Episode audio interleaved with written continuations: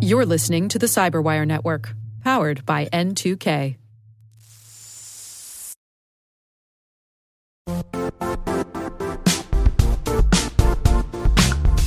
The IT world used to be simpler. You only had to secure and manage environments that you controlled. Then came new technologies and new ways to work. Now, employees, apps, and networks are everywhere. This means poor visibility, security gaps, and added risk. That's why Cloudflare created the first ever connectivity cloud. Visit cloudflare.com to protect your business everywhere you do business.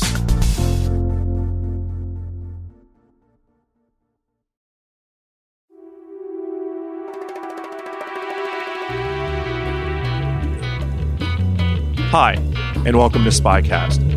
From the secret files of the International Spy Museum in Washington, D.C., I'm Dr. Vince Houghton, the museum's historian and curator. Every week, the museum brings you interesting conversations with authors, scholars, and practitioners who live in the world of global espionage. Join us as we take a closer look at the secret world of intelligence.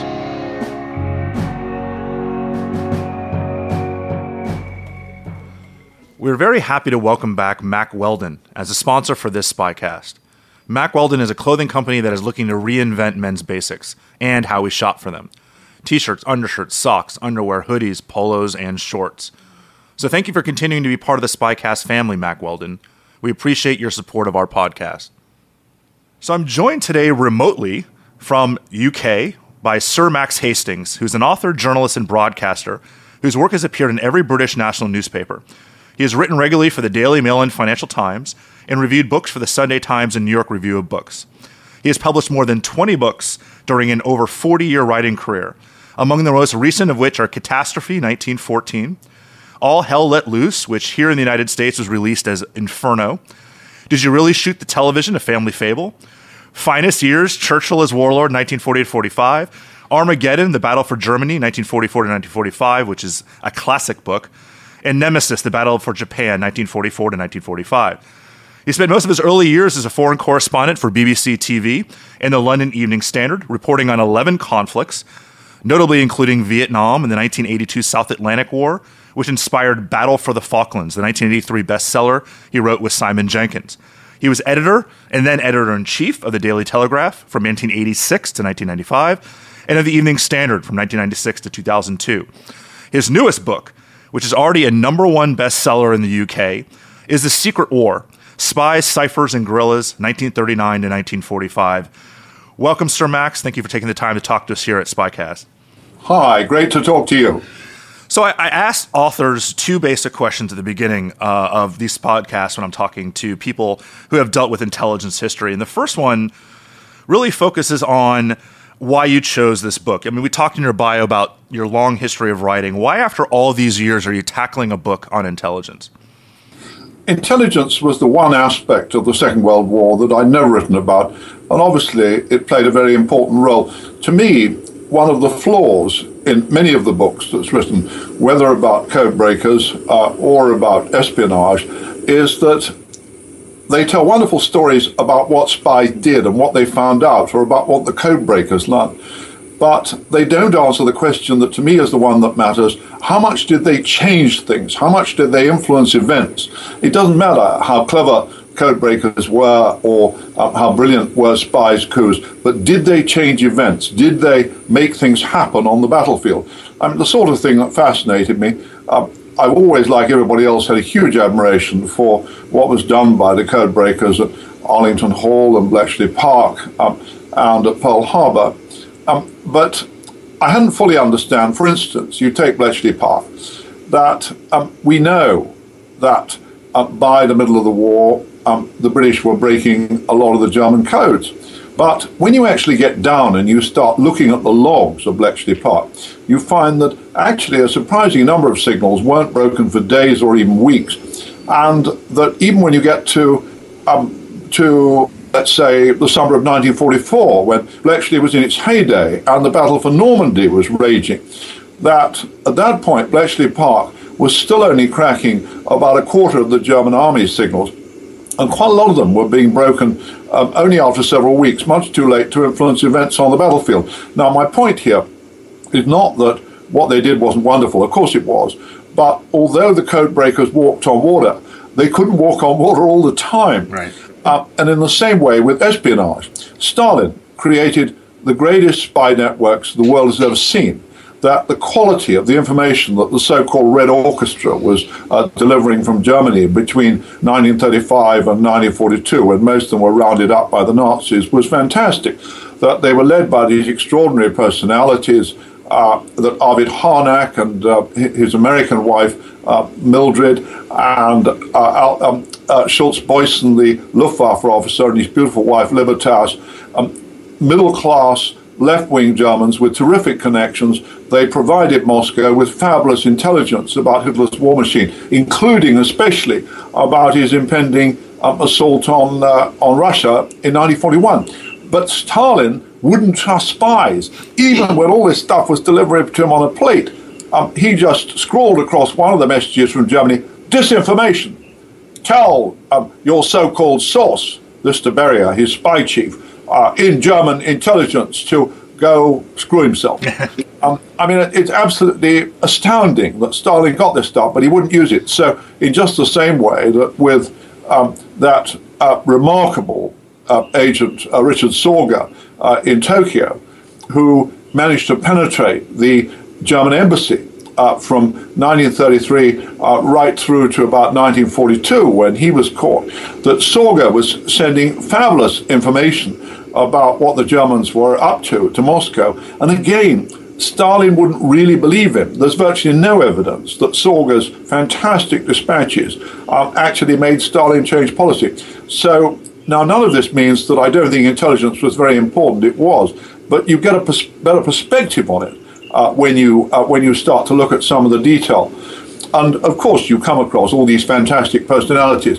I mean, I've always been struck with the fact that an awful lot of people who go into the espionage world, where their business and treachery, are pretty weird people. that, that, applies to this day, to uh, occasionally when I deal with intelligence people this day. Some of them are very clever, but they're not, most of them, like you and I. They tend to be um, unusual personalities, should we say. And you get one guy I'd never even heard of. And this is the sort of thing that makes being a historian so fascinating. That I came across a mention of a British agent whom I'd never even heard of called Ronald Seth. And so I asked the British uh, National Archive, I said, when I'm next in, can you come up with whatever you've got on Ronald Seth for me? And I knew nothing about Ronald Seth. And when I went into the National Archive, they come up with a thousand pages of material on this guy. Uh, stuff from the files of MI5, MI6, SOE, MI9, and the German Abwehr. And this guy um, was a, a, staff officer. He was a, he'd been a school teacher before the war, and he taught in Estonia. And he found himself in 1942 a staff officer um, in the Royal Air Force uh, at a rather boring airbase in the middle of England. And he had romantic ideas. So he wrote to SOE, the intelligence organization, and he says, Guys, he said, I got this fantastic idea. He said, parachute me into Estonia, which had then just been overrun by the Germans on the Baltic and I will start a resistance movement. Everybody in Estonia loves me. I'm the most famous Englishman in Estonia. And amazingly, most people with these romantic ideas that let it go straight in the bin. 1942, the British were desperate to find ways to help the Russians. And they figured out that shale oil from Estonia was being used to fuel the Wehrmacht in its siege of Leningrad. So they embraced Ronald Seth they train him. October 1942, they send a, a, a, an aircraft Halifax bomber on an incredibly long 13 hour flight to Estonia. They parachute Ronald Seth. Nothing heard of him. Nothing. Well, that happened to a lot of people. I mean, Seth was just parachuted somewhere near a farm where he said he knew the farmer and had taught his son English. Well, um, the next that Seth is heard of, 1944, he's seen in Luftwaffe uniform in Paris and it turns out that this guy fell almost immediately into German hands and he's trained by the Abwehr, the German intelligence service, to parachute back into Britain. And um, in 1944, um, after the, uh, the, the, British and the Americans and the French liberate Paris, that um, a Frenchman comes up to a British officer in the street and he says, uh, um, You are British? He said, I have a letter for you. And he hands them this letter, which is addressed to the War Office in London. And um, the letter is duly delivered to the War Office, and all this stuff is the National Archive. And the letter says, Dear sirs, you may think that I've become a German agent, but actually, really, I'm still working for Britain. Well, um, he said, I decided that even though Paris is about to be liberated and I could escape, I'm really doing better work if I just stick with the Germans. and he goes back into Germany, and uh, the next he's heard of is in British prisoner of war camps, um, uh, working as a stool pigeon for the Germans. And he saved his last trick for last that um, about a month before the end of the war, the, the British embassy in Bern, um, Switzerland, neutral Switzerland, knock on the door, door opens. I am Ronald Seth of SOE. I must see the ambassador. I must be flown to London at once uh, to see Winston Churchill because I'm bearing peace proposal from Himmler.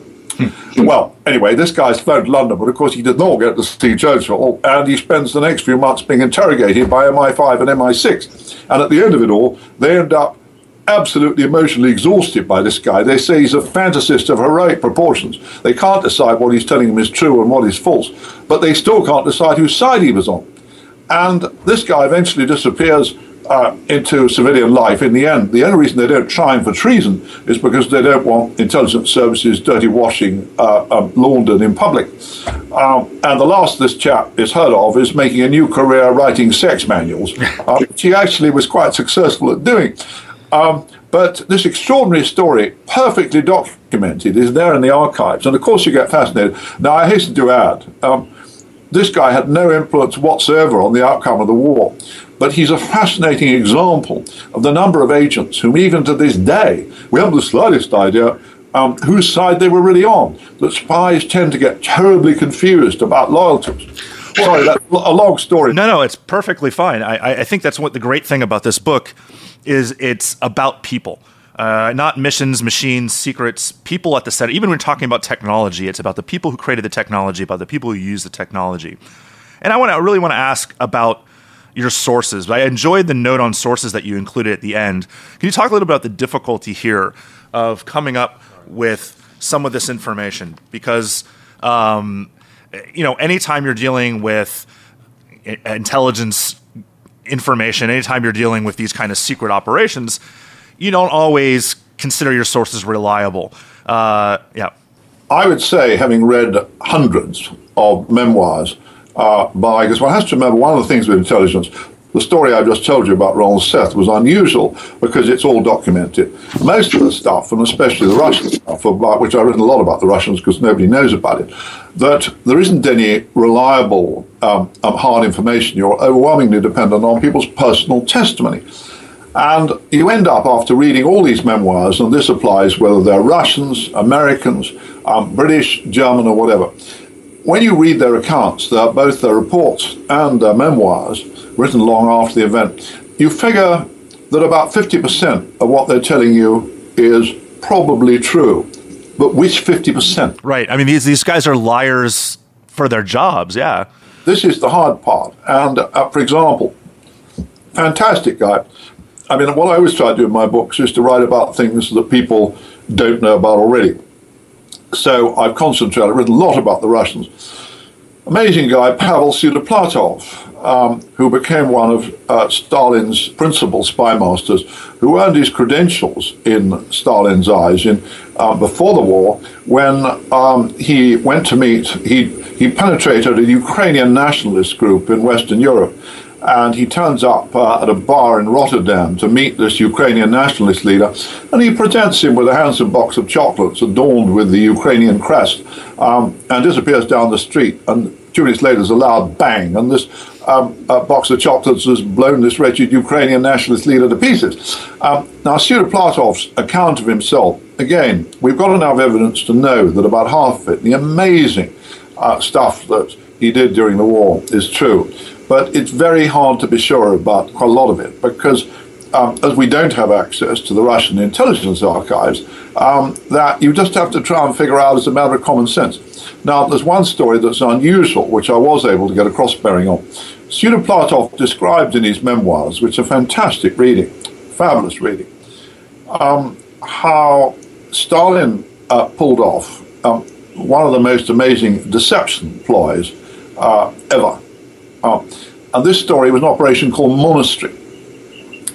The Operation Monastery, um, in 1941, a um, young Russian called um, Alexander Demyanov skis into the German lines south of Moscow. And he says, Hooray, wonderful to see you. I am an, an pro Hitler, um, anti Soviet uh, agent from a Russian noble family, and all I want to do is to help the German cause. And the Abwehr embrace him, and they train him, and they uh, parachute him back into Russia. And a week or two later, he announces he's become a communications officer at Red Army headquarters. And for the next two years, he sends fabulous intelligence to the Germans. And Reinhard Gehlen, Colonel Reinhard Gehlen, the head of German intelligence on the Eastern Front, whom the Germans considered their finest intelligence officer of the war, Gehlen regards um, the network of which Demyanov was a key element, which reported through a guy called Agent Max, um, as his best sources uh, on the Russian side. Well, all this stuff that um, Agent Max and so on was sending to the Germans had another audience in Britain, because through Bletchley Park, that MI6 was accessing all this stuff, and they were absolutely amazed uh, by the stuff that uh, was being sent. And um, after the first few weeks of this, that the British officer who was in charge was a guy who, after the war, became a famous historian called Hugh Trevor Roper. And Hugh Trevor Roper and his team uh, in the British Secret Service, they tell the Russians, you have got a security leak the size of the Grand Canyon. Um, and the Russians do nothing about it. So um, the British conclude, aha, Agent Max must be a double working for Stalin.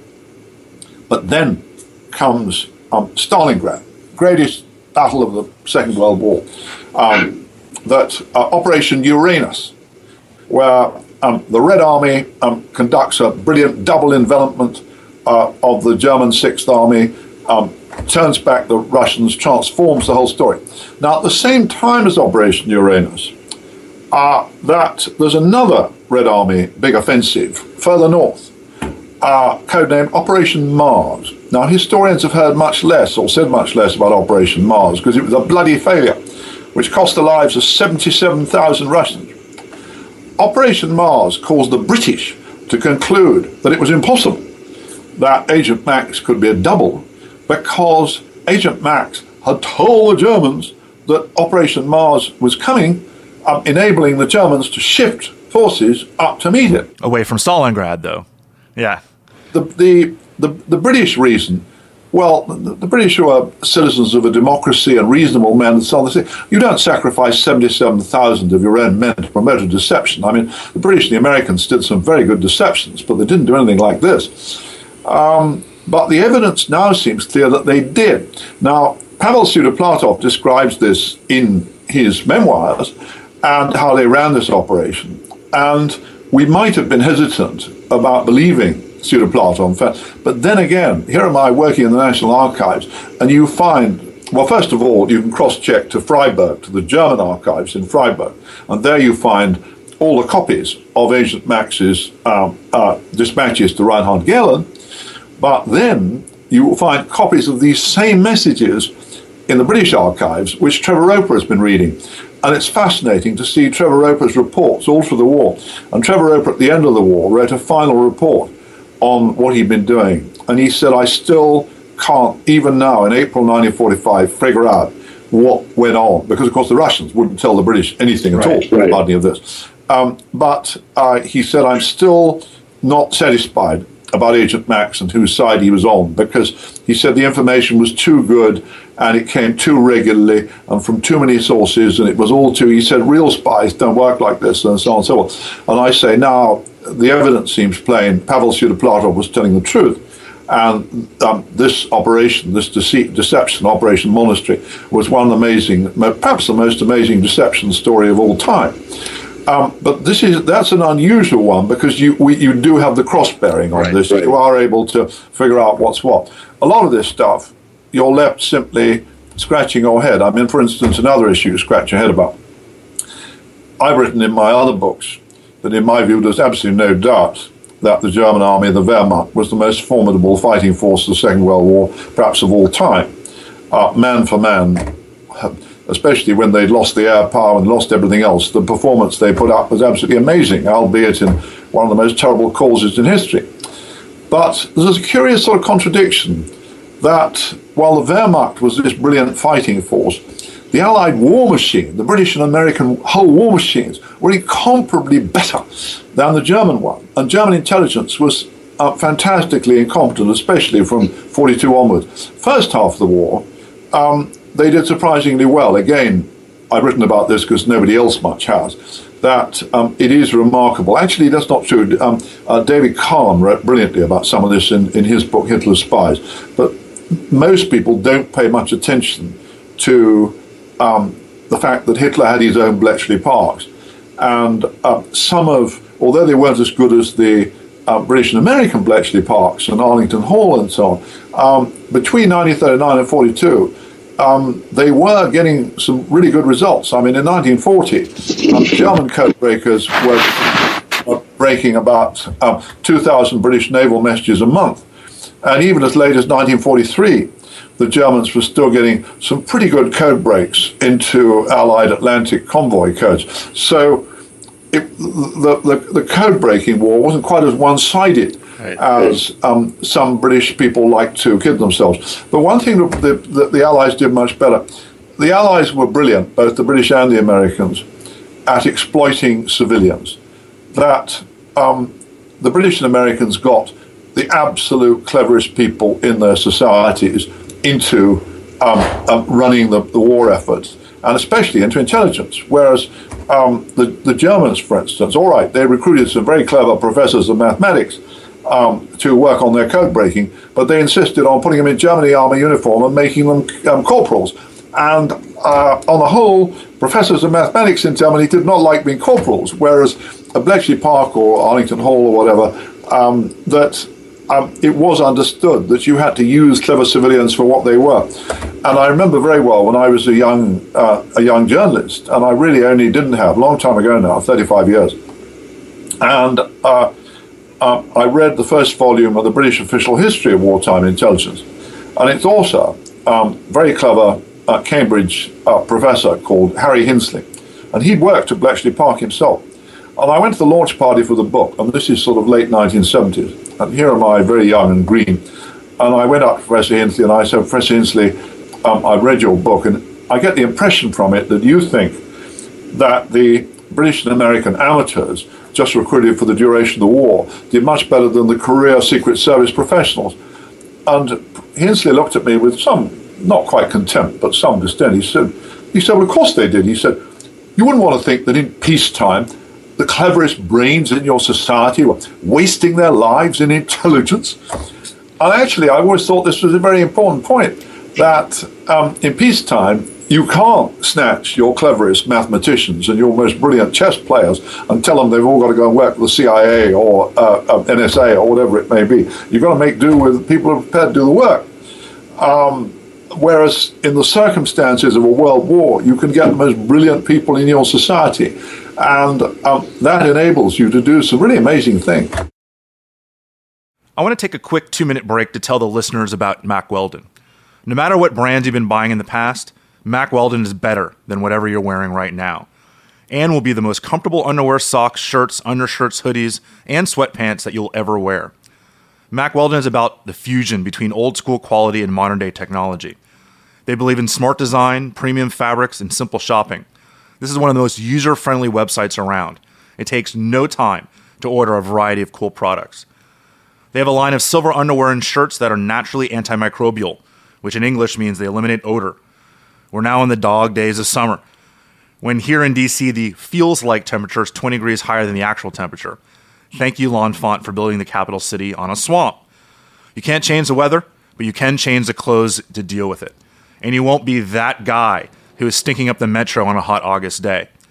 The Silver Line uses X static antimicrobial technology, which has been proven by U.S. Special Forces, NASA, and Olympic athletes under the most extreme conditions. The fiber is actually created by combining pure silver with cotton. The silver's natural antimicrobial and anti odor qualities are woven throughout the entire product. It is not a chemical formula or finished treatment, so it never washes out. Mack Weldon wants you to be comfortable. So if you don't like your first pair, you can keep it and they will still refund you, no questions asked, which means there's absolutely no reason not to check them out. So go to mackweldon.com and get 20% off using the promo code SPYCAST. That's mackweldon.com and get 20% off using the promo code SPYCAST. Speaking speaking of brilliant people, um, you you write a lot about one of my personal heroes. My background is scientific and technological intelligence, and a man named R.V. Jones, Reg Jones, who is not as well known here in the United States as he is in the UK. And what I love about the story is, as so many were at the time, he was really thrust into one of the most important roles of the war as a kid. He was in his mid 20s, and he turns out to be key in discovering what was going on technologically with the Nazi war machine.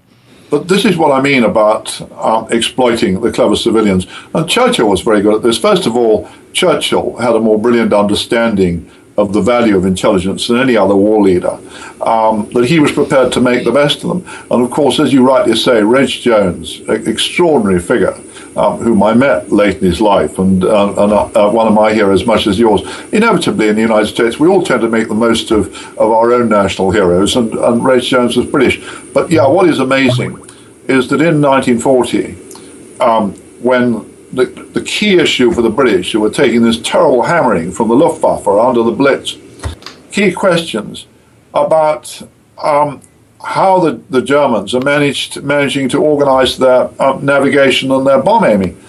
And R.V. Jones, uh, a result of brilliant deductions, I forget how old he was then, about 26, I think, that. Um, and R.V. Jones, uh, working uh, at the Air Ministry and uh, sort of at the interface between the Air Ministry and the Secret Service, he figures out that they must be working on these navigational beams, the so-called Knickebein beams and so on and so on. Uh, but some people are very reluctant to believe him. And he's called to a meeting at Downing Street with the Prime Minister.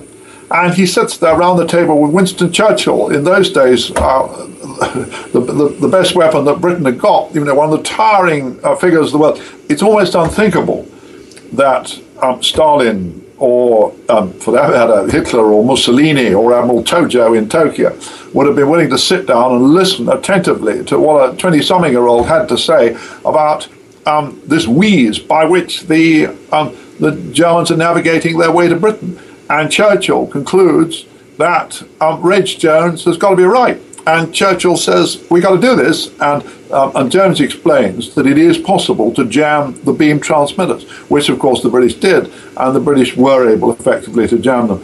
But it's the willingness of what was then one of the towering figures in the world to sit down at the table and listen to a young man like that. Um, that's what made the Allied war effort because the Americans played you know many of the same games and brilliantly well. Um, that um, you've just got to say. Uh, what can we learn from these people and look at it with a completely open mind. Right. But right. Reg Jones was a quite extraordinary figure. Well, you, you see something very somewhat similar to it. I mean, we're not talking the level of Churchill, but someone Chester Nimitz is is a a huge figure, and he was willing to listen to a man named Joe Rochefort, who no one took seriously except for Nimitz. And this is the key, for the American code breaking team, especially in the Pacific. He is the key guy. And of course, the big battle that of people know about, Battle of Midway, he's the man whose team really turned that around in the Pacific.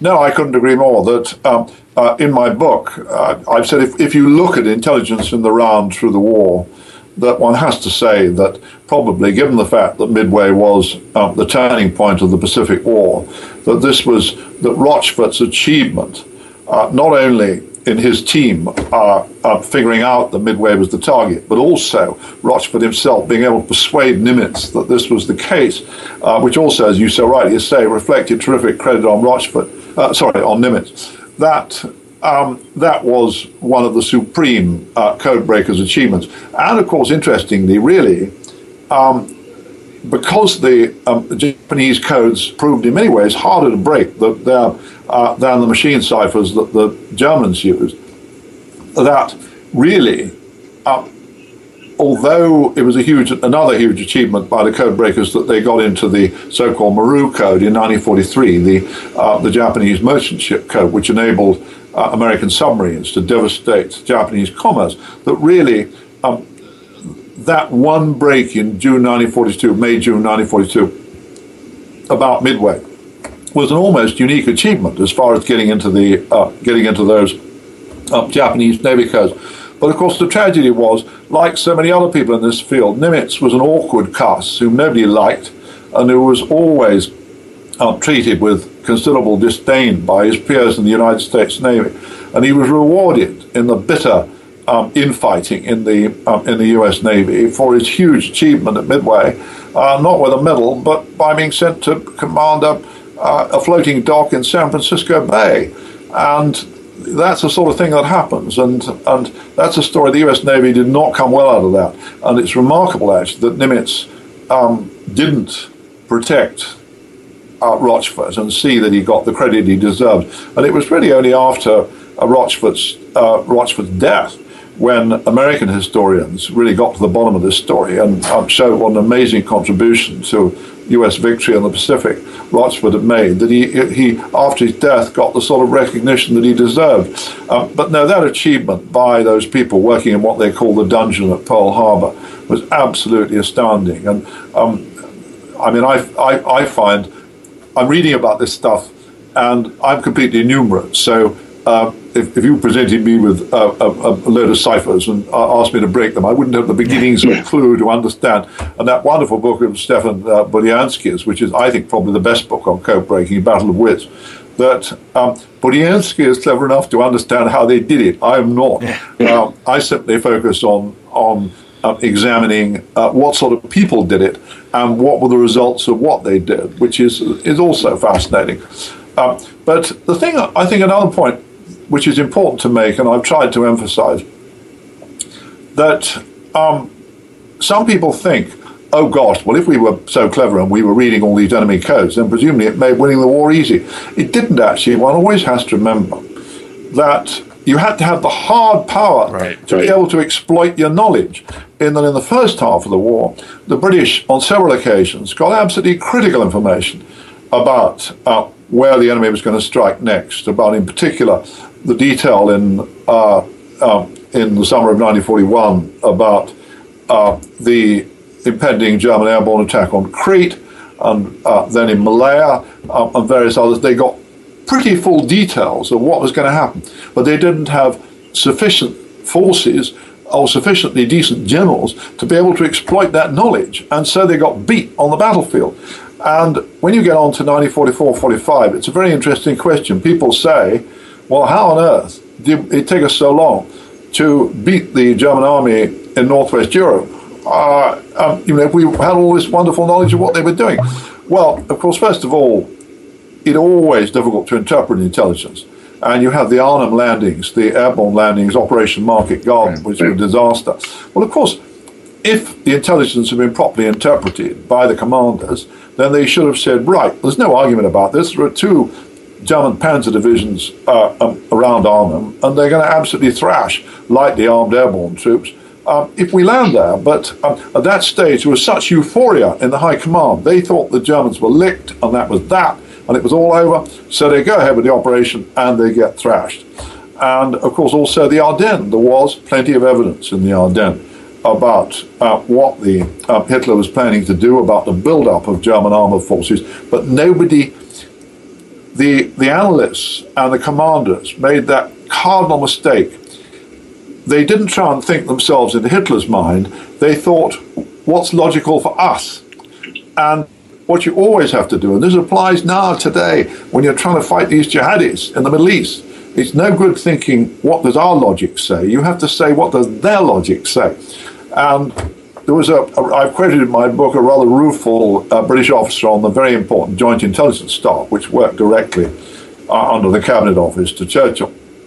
Very bright officer on the Joint Intelligence Staff and he said, whenever we got things wrong in our analysis, it was almost always because we underestimated Hitler's stubbornness. And he added, in a sort of joke after the war, he said, I still think Hitler would have done better if he'd done it our way. Um, well, um, anyway, you can see he, was, he realized this point that in the end, uh, if you're going to use intelligence properly, it's always about trying to figure out the other guy's mind, not trying to use your own mind. One thing that I think that you you lay out in the book that might surprise a lot of readers and even people who are well educated about the Second World War is there is this conventional wisdom, this impression that the United States and the British worked very well together, and we were, especially on the intelligence side, that we were buddies. Uh, but that's it's really the opposite. I mean, there's significant U.S. British antagonism during this time. They outright lied to each other. Um, you have a quote. We talked about Hugh Trevor Roper earlier, and there's a quote on page 290 of your book if you're following along at home. And I just want to read it out loud because it's so wonderful. He says, These callow, touchy, boastful, flatulent invaders who seem to think themselves as politicians a match for the case hardened double crossers of struggling, tortured Europe. Will they never see that they're only a great children, pampered children of the rich, among experienced and desperate sharpers? It's just so snarky. It's so, so demeaning, so obnoxious. Yeah, but this is real life. Americans yeah. said far worse things about us. Oh, yeah. were, this is what one has to remember. First thing to say is, and I've written about this in a lot of my books, um, Churchill and Roosevelt created this brilliant, necessary illusion at the time about the Grand Alliance. All three of the major powers on the Allied side of the Second World War, the Russians, uh, the British, and the Americans, fought the war for different reasons with entirely different ideas about how they wanted the post war world to come out. Now, all alliances are difficult. You have to go back to history and say making alliances work is tough. At operational level, what is astounding is how well they did make it work. That, yeah, there was a lot of jealousy. You know, you have to remember how could the British, who took this terrible hammering between 1939 and December 1941, all on their own, and whom um, the United States took the last of its um, investments in the United States, all of its gold. An American cruiser during the Battle of Britain came to collect the last $60 billion worth of British gold from Cape Town uh, to pay for arms. Um, you know, it wasn't a huge amount of American generosity around then, it was cash and carry. Now, none of this is surprising. Um, nor does it reflect badly on the United States or the British. It's just the way things were. But what I would say is what's astounding, if you fast forward 1944, um, that the D-Day landings, which were the, the greatest combined operation in history, they were a fantastic achievement of joint Allied planning. And actually, at operational level, again, intelligence officers uh, developed tremendous mutual respect and managed to work incredibly well. Trevor Roper was an exceptionally nasty, mean-spirited guy. Um, and although he was a brilliant intelligence officer, but his remarks are way over the top. But you know, Michael Howard wrote, uh, Michael Howard, another of my heroes, who was a, the great historian who was a British infantry officer in the war. And Michael um, always says, um, the British never really understand that um, how that Americans don't really think about it. They don't hate us or whatever. They just don't think about us much at all, which is absolutely true. And um, we still, or even now, a little bit prey. I mean, I've met so many American officers who served in Afghanistan or Iraq who got absolutely fed up the teeth with the British telling them that they, the British, knew how to conduct counterinsurgency operations, whereas they, the Americans, didn't. And actually, both sides made plenty of mistakes, but the idea that the British had any right to patronize the Americans was absurd. But somehow, everybody makes these things work. And, um, you know, I, I, I say I don't think it's in the least surprising there were these tensions um, which sometimes exploded. And certainly Churchill, and one thing that is undoubtedly true, I think Churchill by the end of the war was very bitter that after he and the British had carried the burden alone of fighting the Germans up to December 41, and Britain by 45 is ruined and more or less in ruins too. I mean, the country is absolutely broke. And the United States is really running everything and makes absolutely plain that it's determined that as it's now got all the money and all the power, that it's going to use it. And um, none of this means that the United States behaved badly. It behaved the way all nations do what they can um, and serve their own interests. And it's true to this day. I mean, I've said in recent years to several British prime ministers, none of whom taken any notice, I say, when you go to the White House, you'll find everybody's incredibly polite to you.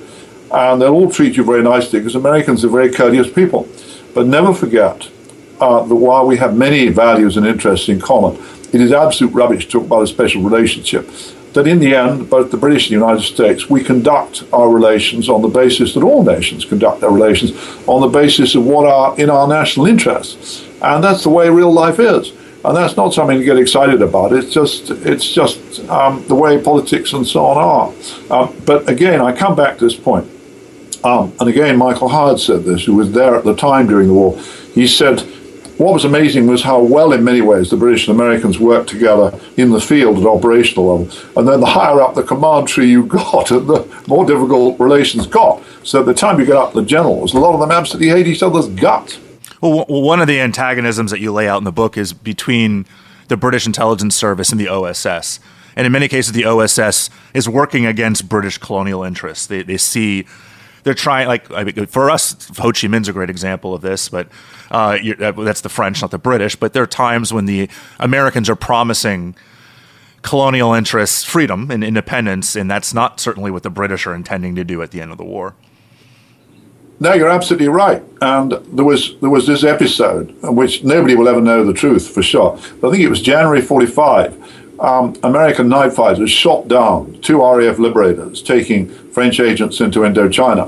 And the British were absolutely sure that the reason that the Black Widows, the American night fighters, had done it was deliberately um, because the, the, these agents, French agents, were being taken into Indochina against uh, United States policy and wishes. Um, and in fact, Churchill had to intervene during the subsequent inquiry. Churchill had the subsequent inquiry closed down because he decided that what really mattered was to uh, keep relationships uh, between uh, the two powers going at operational level. And if it was discovered that it had been deliberate, then it would obviously do frightful damage to uh, uh, to relations. But you know, things. I mean, the British felt quite resentful too. When I mean, for example, um, a much decorated and badly wounded um, Indian officer. Um, who um, was sent to lecture in the United States uh, in 1943. Um, and this is an Indian Army officer, an Indian Indian Army officer, not British. And he was absolutely dumbfounded to find himself um, being excluded from uh, from restaurants and bars in the South uh, on his lecture tour. And um, you know, he came back and said the British it's pretty rich for the Americans to talk about colonialism when they're still operating racial segregation in their own country.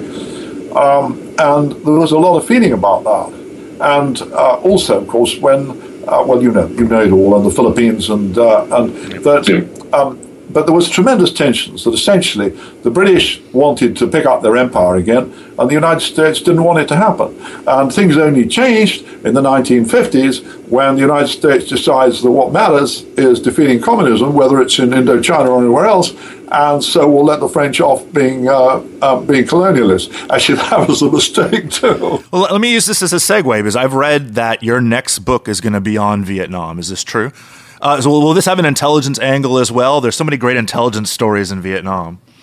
Oh, I mean, I'm working on it this minute. Although actually, one thing that's fascinating, um, all the attempts uh, to um, to run. I mean, I just came came across um, uh, a, a, a, very good account by a, a former ARVN officer, a, Vietnamese officer, um, describing how he was a witness when McNamara uh, uh, paid one of his early visits, I think in '66, and um, right up there with Westmoreland was asking at uh, the headquarters uh, how many agents uh, the Americans and the ARVN were running into communist uh, communist areas. It was told none, and of course. Um, attempts to drop people into North Vietnam uh, just ended up with the slaughter of the whole lot over years. Um, it was somewhere between. It was fantastically difficult to get good intelligence uh, out of the north uh, during the war.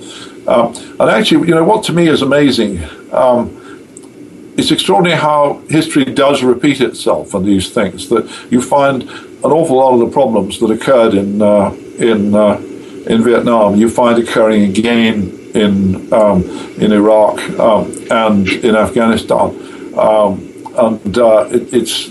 But I mean, this is one of the things I suppose I have. Uh, although I was a correspondent in Vietnam for, uh, I spent quite a lot of time there, and I came out of Saigon in '75 out of the embassy compound, uh, so I remember quite a lot about it. Um, but it is extraordinary uh, how much history repeated itself at that period. Well, I've always seen a lot of interesting historical analogies between the Battle of the Bulge and the Tet Offensive, as both sides assuming that their enemy is beaten, uh, not expecting some kind of massive counterattack, and really getting caught with their pants down is from an intelligence perspective. Well, they did, and of course, this is true. Um, and I've got a book right up beside me right there now on uh, um, which about Tet as, uh, as a great failure of intelligence. Um, well, in a manner of speaking, it was. But on the other hand, one one of the things, as we all know, I mean, I was actually living in the United States at the time of Tet, and everybody, the American media especially, convinced the American people that Tet had been a disaster, and it was a disaster, but for the Viet Cong. Right. The Viet Cong were probably wiped out at Tet.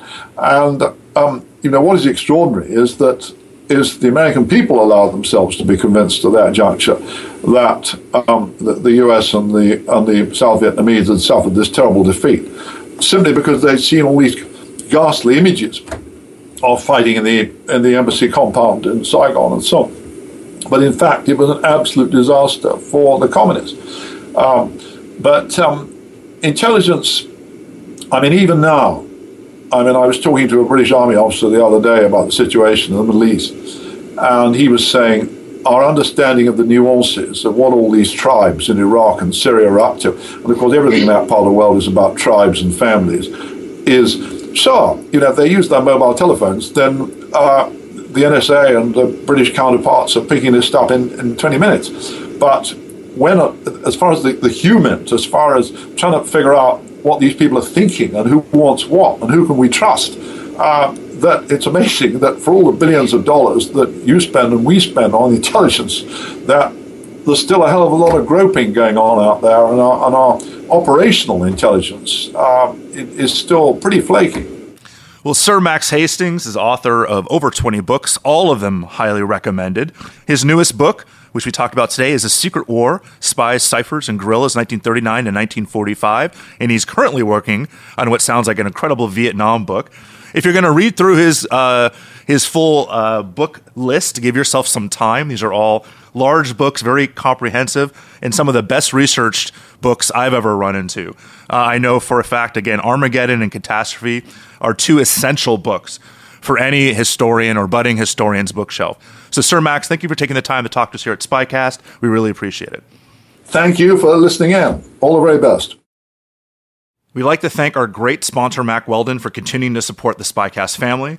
Remember, you can get 20% off at mackweldon.com by using the promo code SPYCAST. That's mackweldon.com, promo code SPYCAST. Thank you for listening to Spycast. Remember, every Tuesday we will post a new podcast available from both spymuseum.org and iTunes. If you have any questions or comments about Spycast, email us at spycast at spymuseum.org or leave a comment or review on our iTunes page. You can also follow us on Twitter at INTL Spycast. That's INTL Spycast. Talk to you next week.